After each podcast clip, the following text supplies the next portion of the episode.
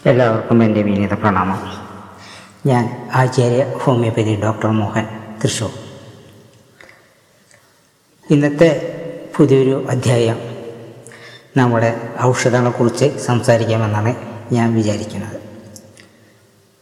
ബ്രഹ്മി എന്ന് പറഞ്ഞു കഴിഞ്ഞാൽ എല്ലാവർക്കും സുപരിചിതമായിട്ടുള്ളൊരു ഔഷധ ചെടിയാണ്. നിലത്ത് അധികം ഉയരമില്ലാതെ പടർന്ന് പന്തലിച്ച് നിൽക്കുന്ന വെളുത്ത പുഷ്പങ്ങളോട് കൂടിയിട്ടുള്ള ഒരു സസ്യമാണ്. അതിപുരാതന അല്ലെങ്കിൽ അതിപ്രാചീന കാലം മുതലേ ഇതിന്റെ ഉപയോഗം നമ്മുടെ മുത്തശ്ശിമാർക്ക് അറിയാമായിരുന്നു എന്നുള്ളൊരു സത്യം മാത്രമാണ്. അപ്പോൾ ഈ ബ്രഹ്മി ഉപയോഗിക്കുന്നത് പല കാര്യങ്ങൾക്കും ഉപയോഗിക്കാറുണ്ട്. ഹോമിയോപ്പതിയിൽ ഈ ഔഷധം വളരെ പ്രധാനമായിട്ട് ഉപയോഗിക്കാറുണ്ട്. ഹോമിയോപ്പതിയിൽ മൂലകഷായമായിട്ടും പൊട്ടനൈസ് അതായത് ആവർത്തന രൂപത്തിലും ഈ ഔഷധങ്ങൾ ഉപയോഗിക്കപ്പെടുന്നുണ്ട്. പ്രധാനമായിട്ടും ആയുർവേദത്തിലാണ് ബ്രഹ്മി എന്ന് പറയുന്നത് കേൾക്കാമെന്നുണ്ടെങ്കിലും ഹോമിയോപ്പതിയിലും ചില ആയുർവേദ മരുന്നുകൾ അശോക അതേപോലെ കിരിയാത്ത അങ്ങനെയുള്ള ഒട്ടനവധി മരുന്നുകൾ ഹോമിയോപ്പതിയിലും ഉപയോഗിച്ച് വരുന്നുണ്ട്. അത് കുറച്ചു കാലമായിട്ട് അത് പ്രൂവ് ചെയ്തിട്ടുള്ള കാര്യങ്ങളാണ്. അപ്പോൾ അത് ആയുർവേദത്തിന്റെ അതേ പ്രോസസ്സിൽ അതേ ഗുണത്തിന് വേണ്ടിയിട്ടല്ല ചെയ്യുന്നത് എന്നുണ്ടെങ്കിലും ഏകദേശം ഒരുവിധം എല്ലാം ആ ഗുണത്തെ തന്നെ ആശ്രയിച്ചിട്ടാണ് പോകുന്നത്.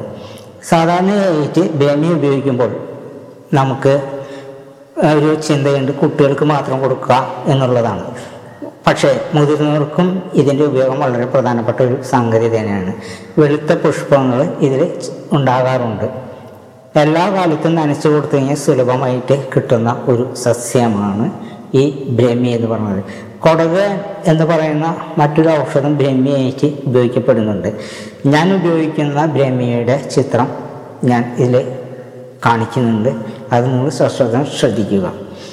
അപ്പോൾ നമുക്ക് കുട്ടികളുടെ കാര്യങ്ങൾക്കാണെങ്കിൽ നമ്മൾ സാധാരണ ഉപയോഗിക്കുന്നത് കുട്ടികളുടെ ബുദ്ധി വികസിക്കുന്നതിനും അതുപോലെ തന്നെ മറ്റ് അതുപോലെ പല പല കാര്യങ്ങൾക്കും ഉപയോഗിക്കുന്നുണ്ട്. കൂടുതലായിട്ടും കുട്ടികളുടെ ബുദ്ധിവാസത്തിന് വേണ്ടിയിട്ടാണ് നമ്മൾ ഈ ഔഷധമായിട്ട് ഇത് ഉപയോഗിക്കുന്നത്.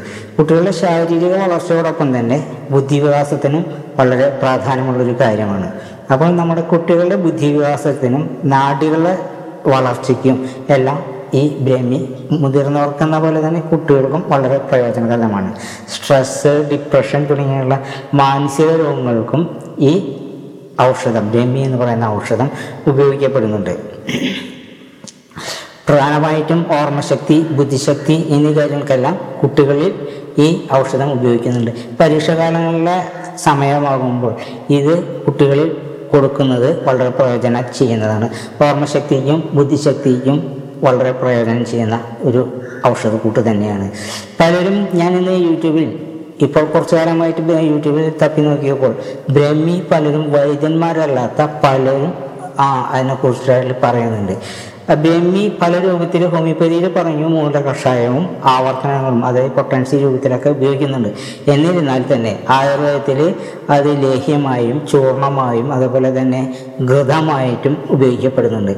പക്ഷെ പലരും ചെയ്യുന്നത് ആ അവരുടേതായുള്ള ചില കൂട്ട് കാര്യങ്ങളൊക്കെയാണ് ചെയ്യുന്നത്. ബ്രഹ്മയിൽ ലേഹ്യമുണ്ടാക്കുമ്പോഴൊക്കെ അതിന്റെ എന്തോ എന്നറിയില്ല. അരിപ്പൊടിയൊക്കെ ചേർത്തിട്ടാണ് ഔഷധങ്ങളൊക്കെ തയ്യാറാക്കുന്നത്. അപ്പോൾ അങ്ങനെ ഉണ്ടാക്കുന്ന ഔഷധങ്ങൾ ഒട്ടും ഗുണകരമല്ല. ആയുർവേദത്തിന്റെ ചില സിദ്ധാന്തങ്ങളുണ്ട് ചില യോഗങ്ങളുണ്ട്. യോഗത്തിനനുസരിച്ചിട്ടാണ് ഔഷധങ്ങൾ ചെയ്യേണ്ടത്. അതുപോലെ തന്നെ ഹോമിയോപ്പതിയിലും യോഗങ്ങൾക്ക് യുക്തമനുസരിച്ചിട്ടാണ് അല്ലെങ്കിൽ അതിന്റെ ഒരു പ്രത്യേക പ്രിപ്പറേഷൻ ഉണ്ട് അപ്പോൾ അതനുസരിച്ചിട്ടാണ് ഹോമിയോപ്പതിയിലും ചെയ്യുന്നത്. അപ്പോൾ ഹോമിയോപ്പതിയിലും ആയുർവേദത്തിലും ചില പ്രത്യേക യോഗങ്ങളോട് കൂടിയിട്ടാണ് ചെയ്യുന്നത്. നമുക്ക് സാധാരണ ഉണ്ടാക്കുന്നത് കാരണം വെച്ചിട്ടുണ്ടെങ്കിൽ ഒരു ബ്രഹ്മീകൃതമാണെന്നുണ്ടെങ്കിൽ കുറച്ച് ബ്രഹ്മി എടുത്ത് ഇടിച്ച് ചാ ചതച്ച് പിഴിഞ്ഞ് അതിന്റെ നീരെടുത്ത് അതിലൊക്കെ ധാരാളം പതയുണ്ടാവും അങ്ങനെ നീടുക്കുമ്പോൾ അത് നെയ്യിലിട്ട് വറ്റിച്ച് ചെയ്യുന്ന കൃതങ്ങളൊക്കെ ഉണ്ടാക്കുന്നുണ്ട്. അതിൽ ചില പ്രത്യേക ഔഷധക്കൂട്ടുകൾ ആയുർവേദത്തിലെ ചില ഔഷധക്കൂട്ടുകൾ ചേർത്തിട്ടാണ് ചെയ്യുന്നത്. അത്തരം കാര്യങ്ങൾ അരിപ്പൊടിയോ അല്ലെങ്കിൽ മറ്റുള്ള സാധനങ്ങളൊന്നും ലേഹ്യത്തിലായാലും നെയ്യിലായാലും ചേർക്കുന്നതല്ല. പലരും അത് എന്തോ അവരൊരു കണ്ടുപിടുത്തമാണ്. അത് യോഗമല്ല അത് ചെയ്യുന്നതും അത്ര. അങ്ങനത്തെ ഉള്ള പ്രൊഫഷൻ ഞാൻ ഒരിക്കലും പ്രോത്സാഹിപ്പിക്കപ്പെടില്ല. പലരും യൂട്യൂബ് കണ്ടിട്ട് പല കാര്യങ്ങൾ ചെയ്യുന്നുണ്ട്. പക്ഷെ അതൊന്നും അത്ര കൃത്യമായുള്ള കാര്യങ്ങളല്ല. നിങ്ങൾക്ക് ആവശ്യമാണ് എന്നുണ്ടെങ്കിൽ ഒരു വൈദ്യയുക്തം ചെയ്യുന്നതാണ് ഏറ്റവും പ്രധാനപ്പെട്ട ഒരു കാര്യം. കാരണം വെച്ച് കഴിഞ്ഞാൽ ഘൃതമായാലും അതിന്റെ ഉപയോഗമായാലും ലേഹ്യമായാലും അതിന്റെ ഉപയോഗമായാലും ഒരു വൈദ്യനെ കണ്ടതിന് ശേഷം അല്ലെങ്കിൽ പരിചയസമ്പന്നനായ ഏതെങ്കിലും ഡോക്ടറെ കണ്ടതിന് ശേഷം നിങ്ങളത് ഉപയോഗിക്കുന്നതാണ് ഏറ്റവും അത്യുത്തമം.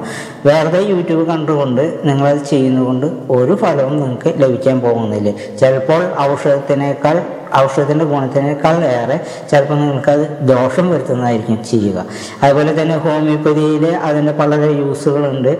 മാനസിക രോഗങ്ങൾക്കും അതുപോലെ തന്നെ ഞാൻ നേരത്തെ പറഞ്ഞു കഴിഞ്ഞു ഡിപ്രഷൻ സ്ട്രെസ്സ് സ്ട്രെയിൻ അങ്ങനെയുള്ള പല കാര്യങ്ങൾക്കും ഈ ബ്രഹ്മി എന്ന് പറയുന്ന ഈ ഔഷധം വളരെ പ്രയോജനം ചെയ്യുന്നതാണ് എന്ന് പറഞ്ഞു കഴിഞ്ഞു.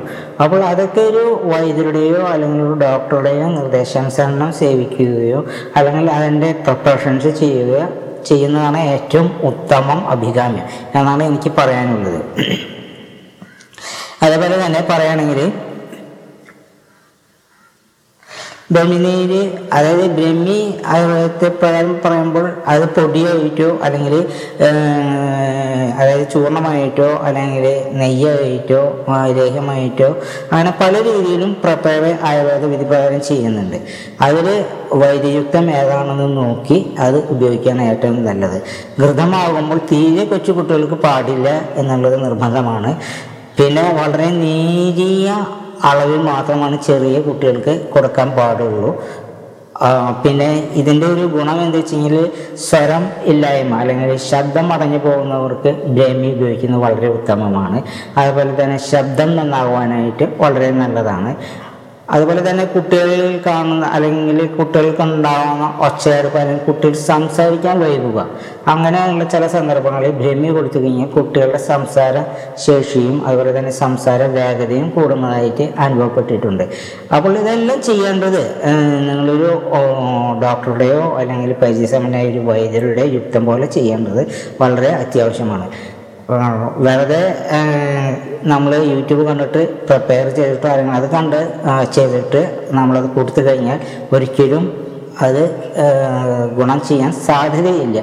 ചിലപ്പോൾ കുറച്ചൊക്കെ ആ ഔഷധത്തിന്റെ കുറച്ച് ഗുണങ്ങളൊക്കെ കാണിച്ചിരുന്നാലും അതിന്റെ പൂർണ ഗുണം അല്ലെങ്കിൽ അതിന്റെ ഫലപ്രാപ്തി നമുക്ക് ലഭിക്കുന്നതല്ല. ഞാൻ എന്തുകൊണ്ടാണ് പല കാര്യങ്ങളും റിവൈവൽ ചെയ്യാത്തതെന്ന് വെച്ച് കഴിഞ്ഞാൽ പുറത്തേക്ക് പറയാത്തത് എന്താ വെച്ചിട്ടുണ്ടെങ്കിൽ രഹസ്യമായിട്ടല്ല. പക്ഷെ അത് ചെയ്യുന്നത് അതിന്റേതായുള്ള കാര്യങ്ങൾ. ഇപ്പോൾ ഓരോ ഡോക്ടറുടെ നിർദ്ദേശം അനുസരിച്ച് എല്ലാവർക്കും ഒരേപോലെ ആയിരിക്കില്ല അളവുകളും അതിന്റെ പ്രൊഫഷനും. ഇപ്പോൾ ഹോമിയോപ്പതിയിൽ തന്നെ ഒരു മരുന്ന് കൊടുക്കുമ്പോൾ തന്നെ അതിന്റെ പ്രിപ്പറേഷൻ അതിന്റെ കൊടുക്കുമ്പോൾ അതിന്റേതായുള്ള ചില കണക്കുകളുണ്ട്. എത്ര വേണം എത്ര മാത്രം. ഡോസ് ഒക്കെ നിശ്ചയിക്കുന്ന വൈദ്യനാണ്. അത് ആ പരിചയസമ്പന്നമായിട്ടുള്ള പഠിച്ചിട്ടുള്ള ഒരു വൈദ്യർക്കോ അല്ലെങ്കിൽ ഡോക്ടർക്കോ മാത്രമേ അതറിയാവുന്ന കാര്യങ്ങളാണ്. ഞാൻ ഇവിടെ ഇരുന്ന് ജനറലായിട്ട് അത് പറഞ്ഞു കഴിഞ്ഞാൽ എല്ലാം ജനറലായിട്ട് പോയി കഴിഞ്ഞിട്ടുണ്ടെങ്കിൽ കുട്ടികൾക്കും മുതിർന്നവർക്കും ഒരേപോലെയുള്ള ഡോസ് അല്ല. അതുകൊണ്ടാണ് അതിന്റെ പ്രിപ്പറേഷനും ഡോസും കാര്യങ്ങളും തീരെ പറയാതെ ഇരിക്കുന്നത് അതുകൊണ്ടാണ്. നിങ്ങൾക്ക് ഏറ്റവും സമീപത്തുള്ള നല്ലൊരു വൈദ്യനെയോ ഡോക്ടറെ കണ്ടു കഴിഞ്ഞാൽ അതിന്റെ പ്രിപ്പറേഷന്റെ കാര്യങ്ങൾ കിട്ടും. അതുപോലെ തന്നെ നിങ്ങൾക്ക് അതിന് യോജിച്ച മാത്ര ഡോസ് നിങ്ങൾക്ക് പറഞ്ഞു തരികയും ചെയ്യും. എന്റെ ഈ എളിയ പ്രഭാഷണം കേട്ടിരുന്ന എല്ലാവർക്കും എന്റെ നന്ദി നമസ്കാരം.